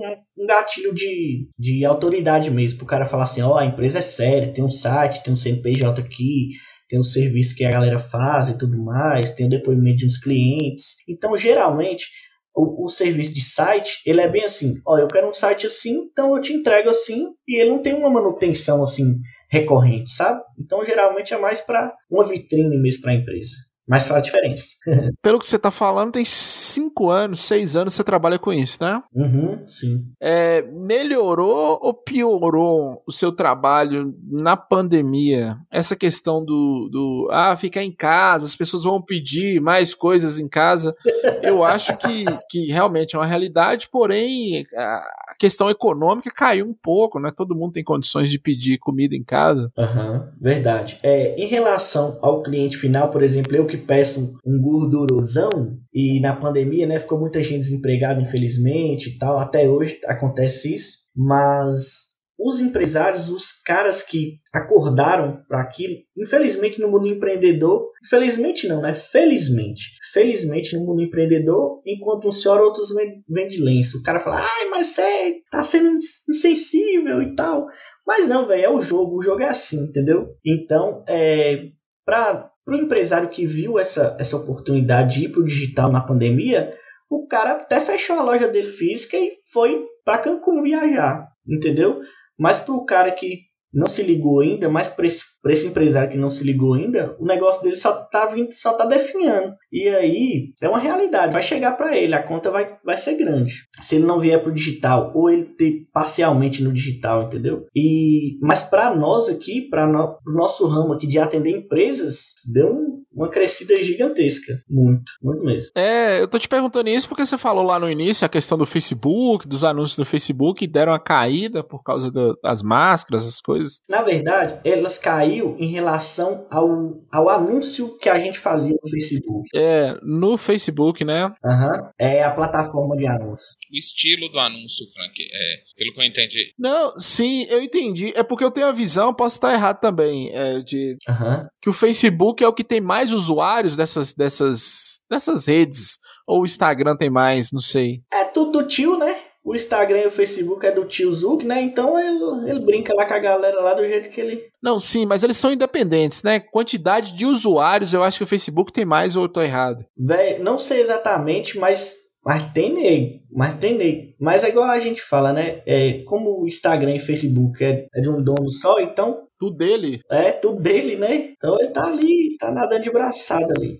É, Instagram, Facebook, WhatsApp. É, tá cabuloso. E aqui, velho, aqui em Montes Claros tem muita galera boa do marketing digital aí, viu? Pode procurar aí que a galera tá é, pau quebrando. A galera é boa. Então, na, pelo que você falou, assim, na sua visão, é, a partir essa essa pandemia, né, por mais que ela tenha sido, por mais que ela tenha esteja sendo, né, terrível, ela está sendo um divisor de águas na, na questão do empresarial, né? O cara que não for mais pro, pro digital, ele tá com a tendência de, de sumir. De sumir, justamente. É, a gente fala isso com os clientes, eles ficam assustados, mas é, é real, é real isso aí. É, o cara que não, tá, que não vai lá pro digital hoje, ele tá fadado ao negócio dele não funcionar mais daqui a um tempo, né? É igual tem um amigo meu que, que trabalha com ele mexe com criptomoeda e tal, ele fala comigo assim, ó, quem vive num real hoje, velho, daqui uns dias vai morrer. ele fala de jeito. Quem, quem ganha em real hoje, que ele ganha em dólar, né, e tal, tem os mutetos dele lá. É, ele fala, velho, quem ganha em real hoje vai morrer. Aí eu fico olhando pra ele assim, tipo assim, porra, velho. Porque o cara já tá numa concepção de dinheiro muito além da gente, velho. É igual eu, que eu tô numa visão do marketing digital aqui, porque eu tô dentro da bolha, eu tô estudando aquilo todo dia e tal, não sei o quê. Igual ele me fala, falando, falando comigo, ó, velho, daqui uns dias quem tem real vai falir. quem tem real. É tipo isso, as empresas. Quem era, quando elas não estão no marketing digital, assim, é, tá, o mundo tá caminhando para isso. Caminhou, né? O, a pandemia veio só a calhar para nós, assim. Veio acelerar, né? No caso. Veio acelerar, veio acelerar. E, essa, e esse trabalho que você faz, ele é voltado para qualquer tipo de público? Por exemplo, que Frank é fisioterapeuta. Se ele quiser oh é. exercer, fazer essa, esse tipo de serviço com você? Você tem uma estratégia específica para ele? Ou seria só realmente para vendas de, de produtos, essas coisas, o físico, né? Você trabalha com a pessoa que fornece serviço. Aham, uhum, aham, uhum, sim, a gente faz isso também. É, por exemplo, o Frank é fisioterapeuta aí. A gente pode rodar anúncios para ele, para reconhecer. É, tem um objetivo lá no Facebook Ads. Lá, quando você começa a criar uma campanha de anúncios, a primeira coisa que você faz é definir o objetivo dela. Então, o objetivo, vamos supor que para a Frank, Frank é fisioterapeuta. Nosso objetivo para a Frank vai ser reconhecimento de marca. Então, nós vamos rodar um anúncio aqui para Montes Claros. Eu consigo pegar até pelo CEP da rua, qualquer coisa. Quem usa iPhone, em qual rua que o cara tá, qual bairro que é. Se eu quiser anunciar para o centro e não para o São Luís, eu não anuncio. Então eu consigo filtrar bem. Então eu posso pegar a Frank e mostrar para a galera de Montes Claros aqui, ó. Que galera, ó Frank é fisioterapeuta e tal, tem um diferencial assim, assim, assado. Então, a gente tem uma estratégia também para o cara que quer é, ter mais clientes também. Igual, por exemplo, eu tenho um cliente de imóveis que mexe com imóveis, tipo corretor e tal. Eu gero anúncio para ele para gerar cadastro para ele dentro da corretora, tipo assim, para futuramente eles entrar em contato com o pessoal, entendeu? Então eu faço mais uma captação de contatos para eles. Então a gente atende vários desde o micro até o, o macro, em relação a, a tudo, velho. Tem, tem gente aí que é adestrador de cachorro e quer divulgar o, o conteúdo dele, as aulas dele, a gente faz para ele também. Qualquer produto ou serviço. Qualquer produto ou serviço. Virou tipo assim, virou tipo um gráfico online. Eu tenho até uma aulinha no YouTube que eu gravei lá que eu falo assim, velho, quando você falando com os empresários, né? Fala, ô senhor empresário, deixa eu te falar aqui. Quando você vai lá na gráfica fazer seus mil panfletos, você paga 500 reais. Você não consegue falar com o cara da gráfica lá para entregar aqueles panfletos para você, para quem é tem de 20 a 30 anos, para quem só usa iPhone, para quem mora no bairro São Luís, no caso nosso aqui em Montes Claros, para quem é, gosta de hambúrguer, por exemplo. Quando você vai lá na gráfica tradicional pedir o cara para fazer os panfletos, você não vai falar isso com ele, porque não tem como, velho. Depois que o cara te entrega os panfletos ali, os mil panfletos, você se vira para você buscar outra alternativa para eles. Então, o tráfego pago especificamente, ele vem fazer isso para você. Eu posso falar, Franklin, você pode me falar bem assim, ó. Frank, né? Frank, você pode me falar assim, ó. Fran, Diego, eu quero que você me mostre esse anúncio meu aqui só para o pessoal que estuda na universidade aqui de Montes Claros que tem fisioterapia. Eu consigo mostrar só para essas pessoas, entendeu? Lá na gráfica não. Então essa é uma grande desvantagem. Por quê? Uma, uma grande desvantagem em relação ao, ao marketing digital, falar desvantagem em relação a imprimir panfleto. É uma desvantagem enorme porque você não consegue é, falar para quem você vai mandar aqueles panfletos. E depois você pode pegar aqueles dados, né? Depois você pode pegar aqueles dados e colocar dentro de um funil para aquelas pessoas converterem em venda, ou ela pode é, visitar sua clínica, independente disso. Para quem que você quer, né? Então, assim, na gráfica tradicional, eu chego com o cliente até o panfleto. Chegou o panfleto, acabou. No marketing digital, não. Chegou o panfleto, depois eu tenho métricas a analisar para eu, eu tomar outras decisões importantes na empresa, entendeu? Que vai fazer diferença. Se eu quiser contratar um marketing digital para o lado ruim, também eu posso ou não? Qual lado ruim? é, fake news caso, se eu quiser. Fake news, pode. É, desqualificar alguém. Está na moda, né? Pode. É, tá na moda, um adversário político, ou talvez outra empresa, um concorrente. Justamente, isso. Desqualificar de alguma forma, às vezes nem desqualificar, mas apontar um lado ruim, uma estratégia de marketing, né? Falar, minha empresa tem isso, a empresa de fulano não tem isso. Ou às vezes é mentira mesmo, a madeira de piroca, essas coisas. Aham.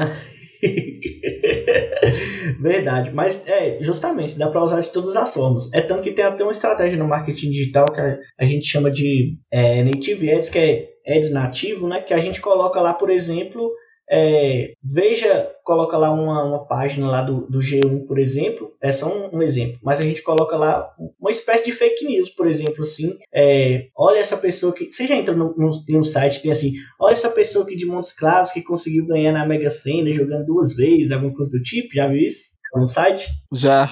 Aqui lá é anúncio para você clicar, aí vai ter como se fosse uma reportagem e aí depois ela vai te vender algo. Aquela reportagem ali a gente chama de história, é só para ela te ter uma carta de vendas ou então ter uma história persuasiva ali, só o clickbait ali. Só um clickbait pra pessoa pra galera é... cair pra dentro. Aí, ó, nós estamos descobrindo as facetas. Então dá assim. De quem engana a gente, e ó, Frank. É. Mas é, é só para vender ou tem algum, algum vírus, alguma coisa?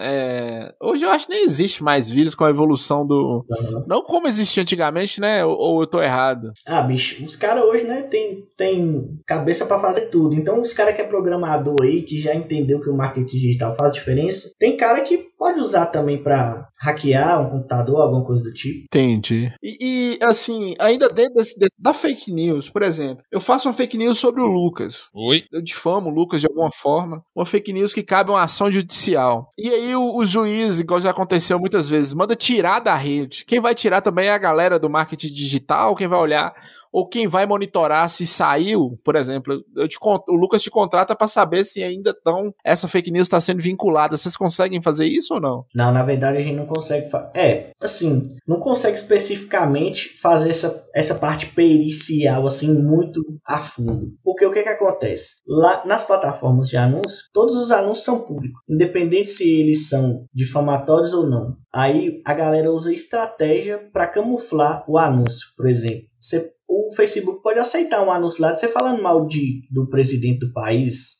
mas passou despercebido, o robô não viu, mas uma hora ele vai te bloquear, entendeu? É, eu todo dia. todo dia. Todo... todo dia. É, você, per você perguntou também se a gente consegue é, tirar isso do. Tipo assim, de um anúncio que você fez difamando Lucas, né? Aham. Uhum é, a gente pode denunciar para a plataforma, mas a gente ir lá tirar não, só os donos né, da plataforma lá no caso. Entendi, mas quem controla o tráfego são vocês ou não? O tráfego dos nossos anúncios. Aí a gente tem um gerenciador de anúncios próprio lá. Não, sim, mas eu te contratei e eu quero fazer um anúncio difamando o Lucas. Tô falando mal. Entendi. Ah, tá. Você me contrata. Entendi. Aí eu consigo parar os anúncios lá sim. Aí, aí eu fiz os anúncios, é, a gente prestou serviço só que a gente consegue controlar isso, a gente consegue parar. É tanto que eu tenho. Você tá falando aí da fake news, mas eu tô lembrando de uns clientes meu delivery aqui.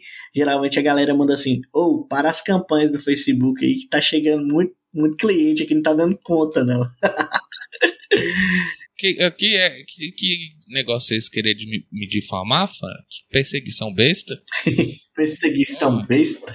É. é. Eu imaginei nós dois disputando uma prefeitura qualquer e aí é a disputa. Hoje as. Ah, sim. Hoje as redes sociais, além dos produtos e de serviços, elas são muito importantes em. em... Disputa saudável, né, velho? É igual aquele carinha que fez as fake news lá do Bolsonaro e do, e do, do Trump lá. O mesmo. O mesmo. É, Diego é meu amigo. Ele vai ser meu gabinete do ódio.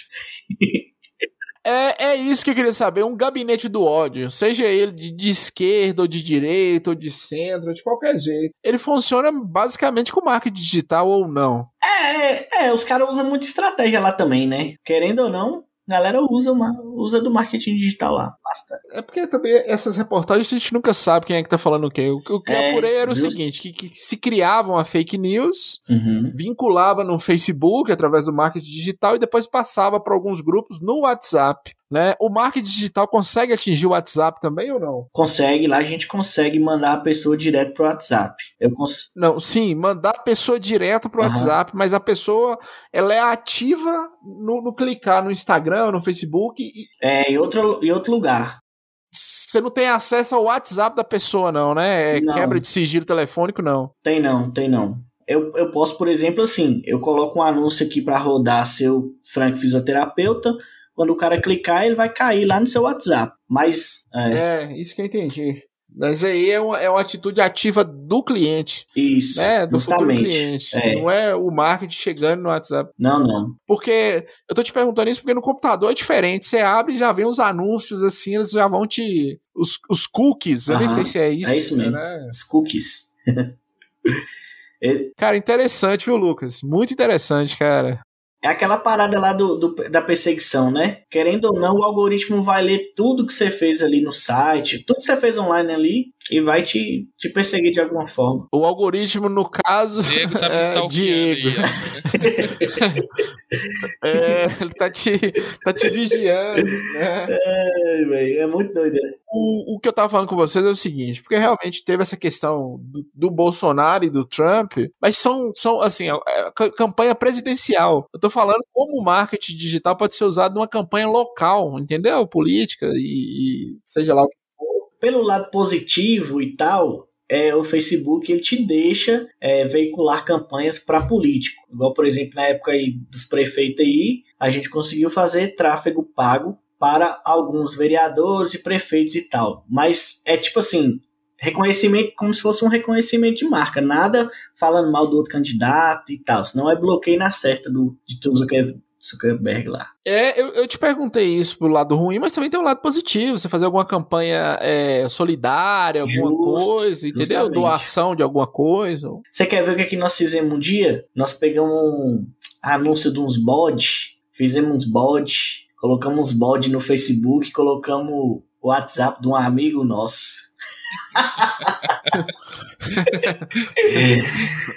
Ai, moço, ele falou que teve gente caçando esse bode para comprar, mano, de tudo quanto é lugar. e tipo assim, na inter... hoje no Facebook Ads, o, o, eu falo assim, o, o, empresário hoje ele acha que é caro anunciar na internet, mas por exemplo, uma média aqui bem, bar, bem, bem conta de pão aqui, com 10 reais hoje eu consigo alcançar 1.500 pessoas, ou aqui na cidade ou fora do Brasil, ou fora do estado, fora daqui da cidade, entendeu? Então o cara acha que é, é caro. Então, o cara que paga 500 reais lá em mil panfletos, ele acha que se ele pagar 500 reais aqui no digital, ele vai ter muito mais resultado. Entendeu? Então a gente colocou um anúncio para esse amigo nosso com 20 reais. Vendendo o bode. 20 reais só rodando. Vendendo bode, só para alugar ele. Então é o seguinte: você consegue linkar qualquer coisa. Por exemplo, você consegue linkar o Spotify? Consigo. Por exemplo, vamos supor que nós queremos aqui o LF Podcast. Não fazer, nós vamos fazer. Não fazer. Nós vamos fazer o teste. Nós vamos fazer o teste, nós vamos bombar a sua entrevista. Justo. Aí você vai lançar a sua entrevista para a pessoa linkar e cair direto no Spotify, é isso? Justamente consigo fazer isso também. Pois é, é isso que eu queria saber de, de você. Por exemplo, se a gente quer bombar a sua entrevista, uhum. aí esse anúncio direcionado seu é, e nosso, né, no caso, vai só pra galera interessada em, em marketing digital, por exemplo, a pessoa que curte páginas de marketing digital, ou vai para todo mundo? Entendi. Quando a gente tá fazendo o nosso anúncio lá, a gente tem uma abinha lá chamada interesse. Aí eu coloco lá galera que gosta de podcast, a galera que gosta de empreendedorismo, a galera que gosta de game, eu coloco, consigo nichar esse pessoal lá, entendeu? E quando, por exemplo, vamos supor que você é, tem o Instagram aí do LF, eu consigo pegar as pessoas que comentaram, as pessoas que se envolver, envolveram de modo geral no Instagram e rodar um anúncio para essas pessoas. Por exemplo, quem comentou lá em alguma foto, e nosso anúncio estiver rodando para pessoas que estão ali envolvidas no Instagram, ela vai ver o nosso anúncio lá chamando ela para ir pro Spotify ou para algum outro lugar, entendeu? Aí, ó, Frank. Entendi. A gente consegue fazer todo esse filtro aí também. Ela é bacana. Vamos criar o, vamos criar o, o Instagram então do, do LF Podcast. É barato para anunciar na internet isso. Porque, por exemplo, cada objetivo no Facebook ele tem um custo. E esse custo depende de outras variáveis. Mas, por exemplo, para reconhecer marca no Facebook, o reconhecimento de marca, a gente roda uma campanha e a inteligência artificial lá do Facebook fala comigo, ó, esses caras aqui só querem que a marca deles esteja estampada aqui para alguém lembrar algum dia. Então, o objetivo do Facebook vai ser bem mais barato e ele vai entregar para muitas outras pessoas. Então, a gente tem métricas maiores. Então, cada objetivo dentro da nossa campanha de anúncios lá, ela tem um preço. Mas, no geral, é muito mais barato que, que algo tradicional aqui que a gente tem, entendeu? E mais assertivo também. Eu digo assim. É muito bom isso, hein? É bom, é bom. Tem muita gente aí que tá que tem talento, né, que, que sabe, que sabe fazer alguma coisa, que consegue, sei lá, um artesanato, um, um marceneiro. Uhum. Então assim, perdeu o emprego, um investimento que não é caro, igual você falou. Uhum. Essa pessoa pode ter esse retorno positivo durante essa pandemia, que apesar da crise, as pessoas ainda estão consumindo, elas precisam viver, né? Justamente, é verdade. É, às vezes eu acho, o Lucas foi bom foi bom, Lucas, ter falado nisso. Às vezes eu acho que essa galera do marketing digital, é, eles têm um problema de marketing também, porque é uma coisa boa, é uma coisa acessível, igual você falou. O cara investe 10 reais, ele tem alcança 1.500 pessoas. Uhum. E seria algo que, por exemplo, uma pessoa de baixa renda, que tem um negócio de baixa renda, sei lá, a, a pessoa que vende bolo no pote na casa dela, sei lá o que, nesse sentido, sabe? Sim. Poderia fazer e, e às vezes fica difícil chegar a essa pessoa, essa ideia do marketing digital. Por, exemplo, nós que temos um conhecimento, eu e o Lucas, a gente o Lucas acabou de falar, nós não temos nem o Instagram do LF ainda, nós nem.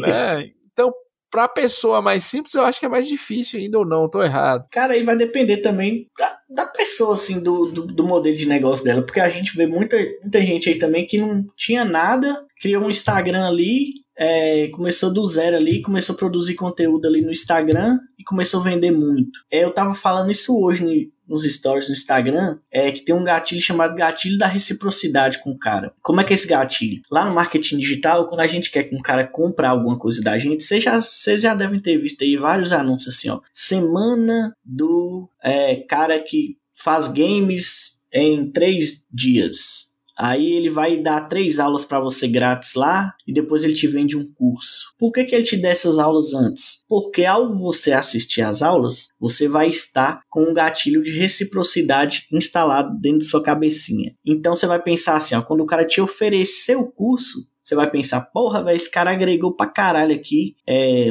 na minha vida aqui com esse assunto que eu queria ver. Se o, se o conteúdo dele grátis é assim, você quer ver o pago, então. Aí o cara vai lá e compra, entendeu? Então, um, pega a visão aí pra galera que tá vendendo no digital. Se você quer vender no digital, entrega muito pro seu conteúdo, pro, pra sua audiência gratuitamente algumas coisas, porque elas vão automaticamente depois elas vão querer comprar de você, porque você ajudou elas de alguma forma, entendeu? Então tem várias estratégias aí pra galera usar. Dá pra usar e abusar bastante. Mas, é, Diego, o que, que eu vejo na minha visão aqui? Que é, o marketing digital tem muito preconceito ainda, justamente por conta dessa galera que, que quer vender as pirâmides. Uhum. Que, tipo assim, é, porque tem o boca a boca. Vamos supor, você comprou, Sim. você viu que aquilo lá é só um, uma forma de você repassar a mesma coisa, e com certeza você vai passar pro seu amigo, vai falar assim, ó, oh, aquilo ali não presta, aquilo ali é golpe, né? Como, como tem muita gente falando. Uhum. Então, eu acho que tem esse preconceito ainda no marketing digital. E você concorda com isso? Mano, é...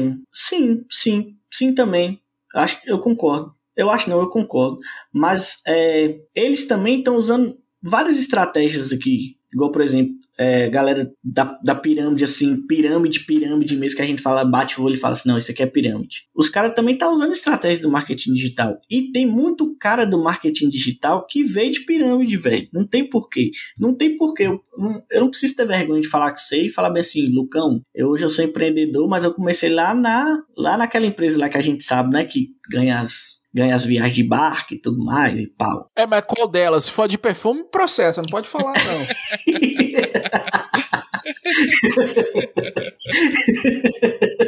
Aí a gente muda o nome, fala se fuder, porque se falar. Dá problema. É essa mesmo, é essa mesmo. Se falar o nome, dá um processinho. Atenção você, se você é dessa empresa, eu te odeio. Quero muito te matar, quero que você morra.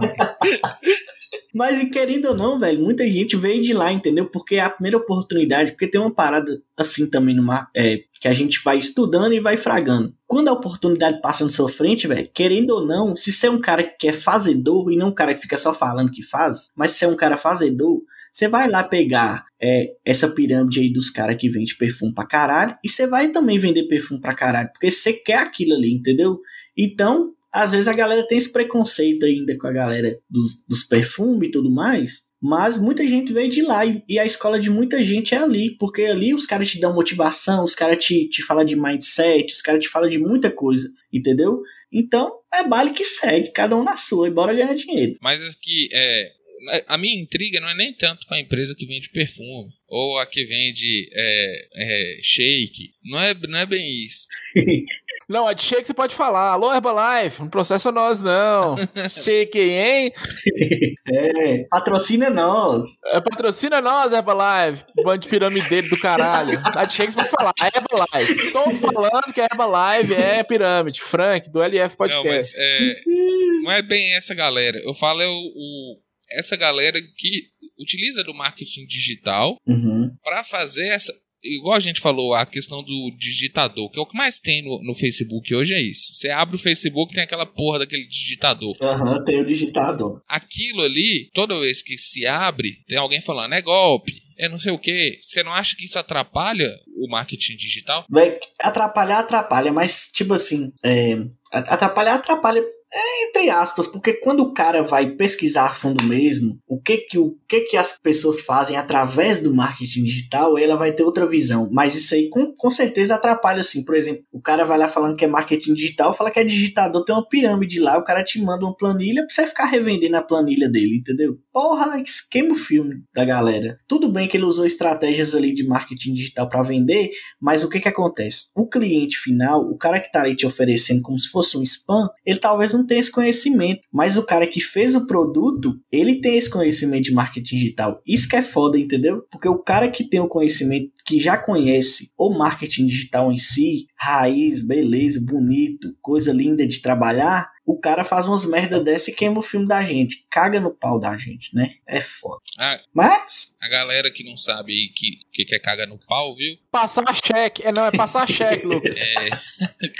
Fuder. Quando você passa o cheque, é. você não faz a chuca direito, você acaba cagando no pau e é situação ruim, né? Ó, pra você ver, por exemplo, a gente podia pegar aqui o podcast seus e eu falar com vocês assim daqui 15 dias. Falar assim, ó, Frank e Lucas, o podcast seus, quem escuta mais é a galera que tá lá na Bahia. A gente ia mandar os anúncios pra onde? Lá pra Bahia. Os outros anúncios é tudo pra Bahia, porque lá a audiência sua tá bombando, entendeu? A gente consegue fazer tudo isso lá no tráfego pago. Também. Nossa audiência tá na casa da minha mãe, na casa da, da mãe do Frank. a minha.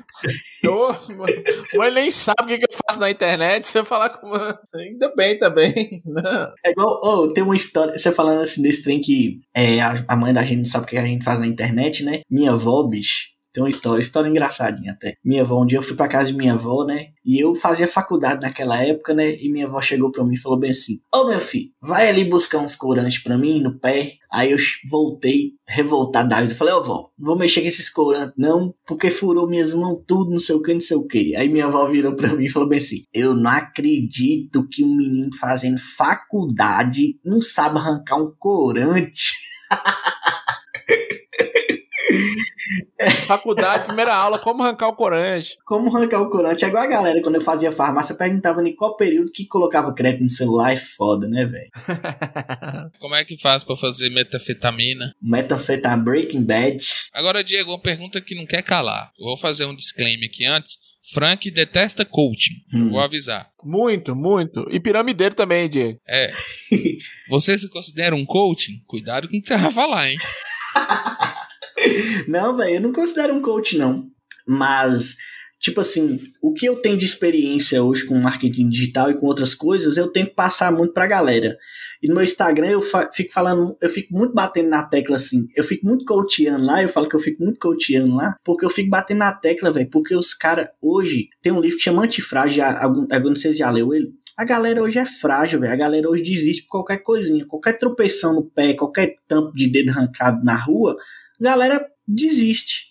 Entendeu?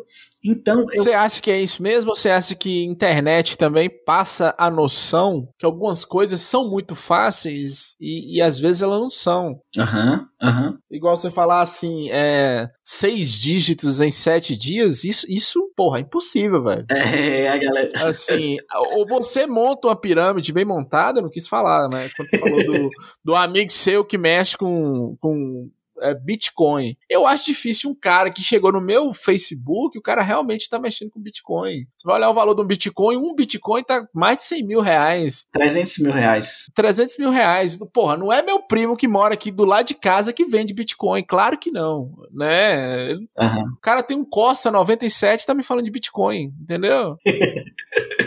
entendi, entendi. Mas é... é... é... Não, só tô te falando, dando um disclaimer que essa facilidade, essa fragilidade, às vezes vezes ela também é culpa do. De quem faz, né? Do marketing digital, é, do marketing digital ruim que fala assim, ó, é muito fácil você fazer seis em sete. Isso, uhum. porra, tem gente que trabalha 10 anos não consegue fazer seis, hein? É verdade, velho. É verdade. Isso é verdade. E é isso aí acontece muito mesmo. Vem muita gente frustrado. Eu já comprei muitos cursos de marketing digital. Eu já. É, eu, hoje eu já compro mais cursos de marketing digital por causa do network. Porque depois que você entendeu já as ferramentas, você quer fazer network. Porque você quer fazer negócio com outras pessoas. Mas a galera que tá entrando, realmente, é, eu coloco lá que saia do seu emprego daqui um, um mês, por exemplo. O cara, velho, tem gente que clica ali inocentemente achando que vai sair do trampo daqui um mês. E a galera vende esse, é, esse sonho na internet. A galera vende essa liberdade financeira, geográfica e tudo mais. Pois é, é isso que eu tô te falando. E aí eu melhoraria o marketing também. É, saia do seu emprego daqui um mês, mas mantenha o meu. Compre o curso aqui que você vai manter o meu, entendeu? É desse tipo. Aham, uhum, aham, uhum, justamente.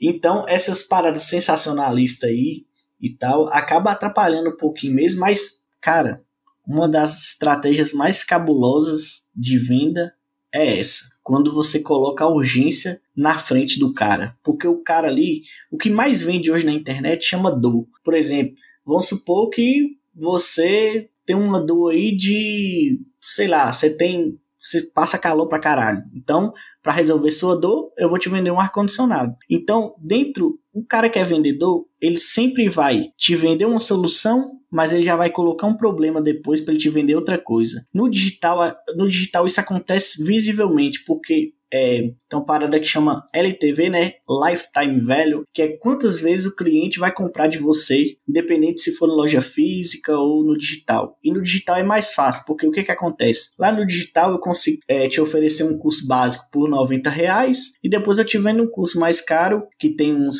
coisas complementares de 200 reais, por exemplo. Então a gente chama de produto é, front-end e back-end. É um produto mais barato, um produto mais caro, com uma mentoria e tudo mais. Mas esse sensacionalismo é quanto mais específico você for para o nicho que você quer vender, mais venda você vai ter. Por exemplo, é, se eu falar assim com você, é, ganhe dinheiro vendendo suas fotos, beleza. Mas se eu falar com você, ganhe dinheiro trabalhando 15 minutos na internet, vendendo suas fotos por 100 reais cada uma. Eu vou clicar nesse anúncio na hora, velho. Vou clicar na hora.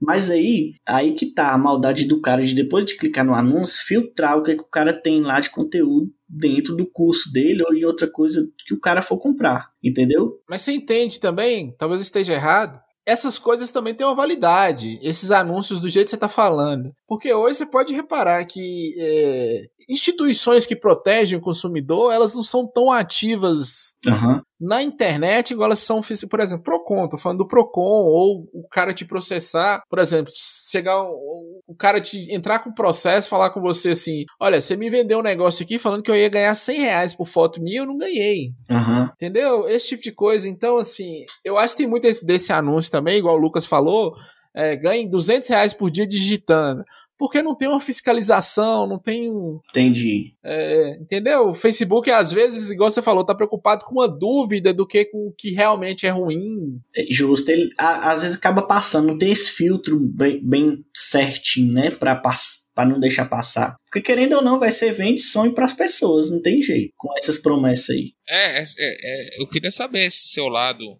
falso coaching, né? Coaching. É, essas essas dicas, né, que você dá no, no, no Instagram, eu já vi algumas, porque assim, é, quanto mais pessoas você trouxer para esse, esse nicho do seu marketing digital, você não vai ter concorrência? Então, assim. Não, eu, é, eu acho o seguinte: eu acho que ele não é nem falso coach, Lucas, que ele tá vendendo o negócio da área dele. Ele tá trabalhando. É que ele não tá vendendo, ele tá ensinando. É, meu problema com. Não, sim, o meu problema com o coach é o coach que, que vende, que facilita qualquer vida, desde o cara que é marketing digital até o mecânico. Uhum. Entendeu? O coach que fala assim, te fala coisas óbvias, coisas que você já sabe. Entendi. Né? Acorda de manhã e diz sim que tudo vai melhorar. Isso, isso não existe, velho. É, você tava falando do, do, Se não é um problema, você, as dicas que você dá no seu Instagram, você, você é, ou no YouTube, você trazer concorrentes para você, é isso que o Lucas estava falando. Entendi, entendi. Geralmente lá no meu Instagram eu trago mais coisas voltadas para quem faz tráfego pago. E também dou dicas para algumas pessoas que tem, que eu tenho ali empresas ali no meu Instagram que eu posso dar uma dica para elas, igual eu dei a dica para vocês aqui do é, gatilho da reciprocidade. Então elas também têm esse, têm esse conteúdo lá e elas podem aplicar e ver se faz diferença ou não no negócio delas. Mas geralmente é, o meu conteúdo lá do Instagram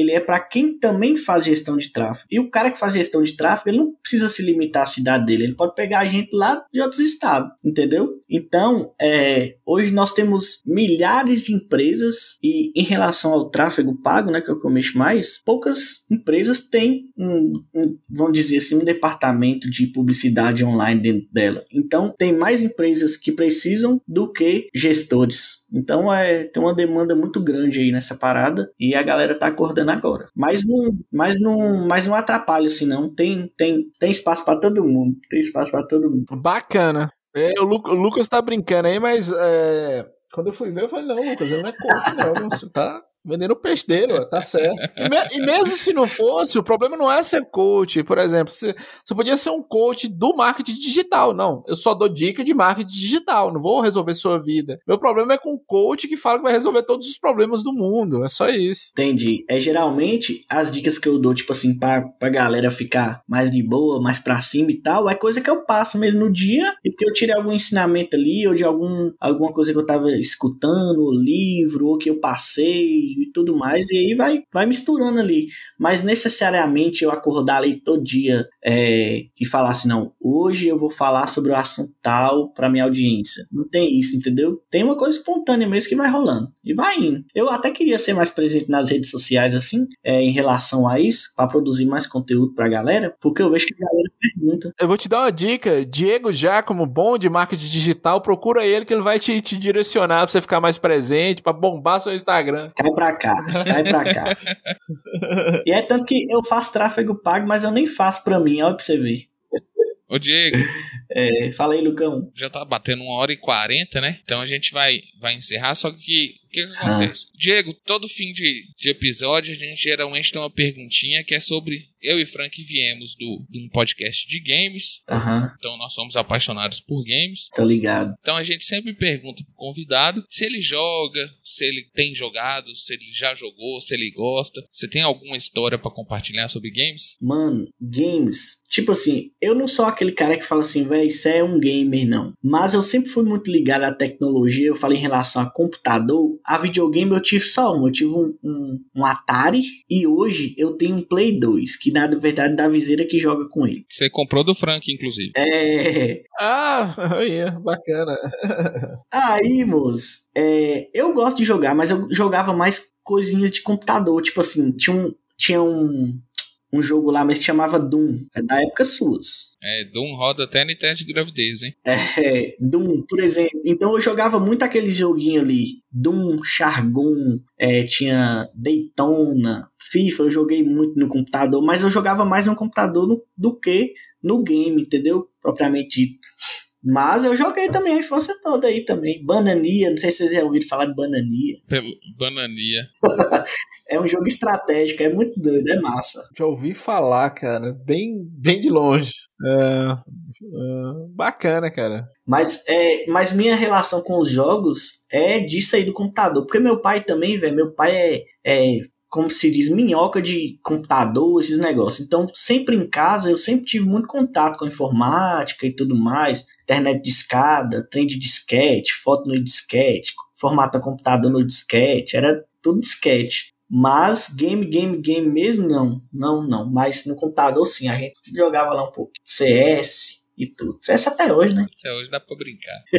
até hoje dá. Então é isso, né, Frank? É isso, cara. Diego, só tenho que te agradecer, cara. Interessante ser. É, muito interessante a conversa contigo. Dá pra fazer uma parte 2, né, Lucas? Dá pra fazer. Porra! Primeiro nós vamos fazer o teste aí, né? É. No episódio dele. Ver o que, que vai é. dar, né? Ele vai lá ele vai divulgar o episódio dele. Vamos bombar esse trem. E aí nós vamos ver. É... Né? Vamos ver, ué. O que é que vai bombar? Vai bombar ele, vai bombar a gente.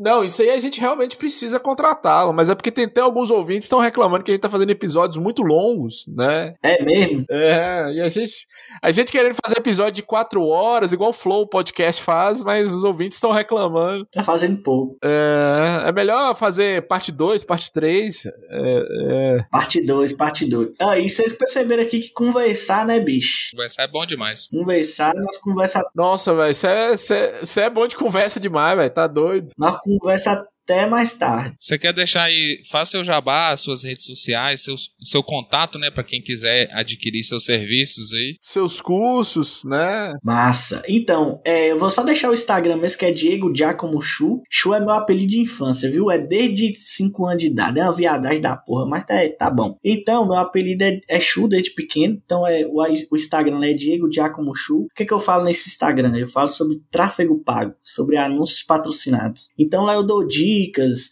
é, mostro o meu dia a dia, o que está acontecendo e tudo mais. E é só isso mesmo. E é nóis. E tô aí também pra, pra galera. Quero agradecer vocês também pelo convite. As portas estão sempre abertas, cara. E parte 2 nós estamos agarrados se vocês quiserem. Beleza. É, então quem quiser contratar o, o, serviço do Diego aí pra divulgar o seu negócio, divulgar seu podcast, divulgar seu canal no YouTube. Ah, tem um site lá da empresa nossa, é alfon.com.br. Alfon com PH. Atenção, ouvinte, tudo, todo o link vai estar na descrição do, do episódio também também, né? Atenção, ouvinte. Vai estar tá o, o, Instagram, o, o, site, tudo bonitinho. Show de bola. Então, Diego, muito obrigado por aceitar o convite. Foi show de bola. Valeu, Lucão. Valeu, Frank. Tamo junto demais. Então é isso, ouvinte. Valeu, até a próxima. E é isso. Falou. Falou. Falou, tchau.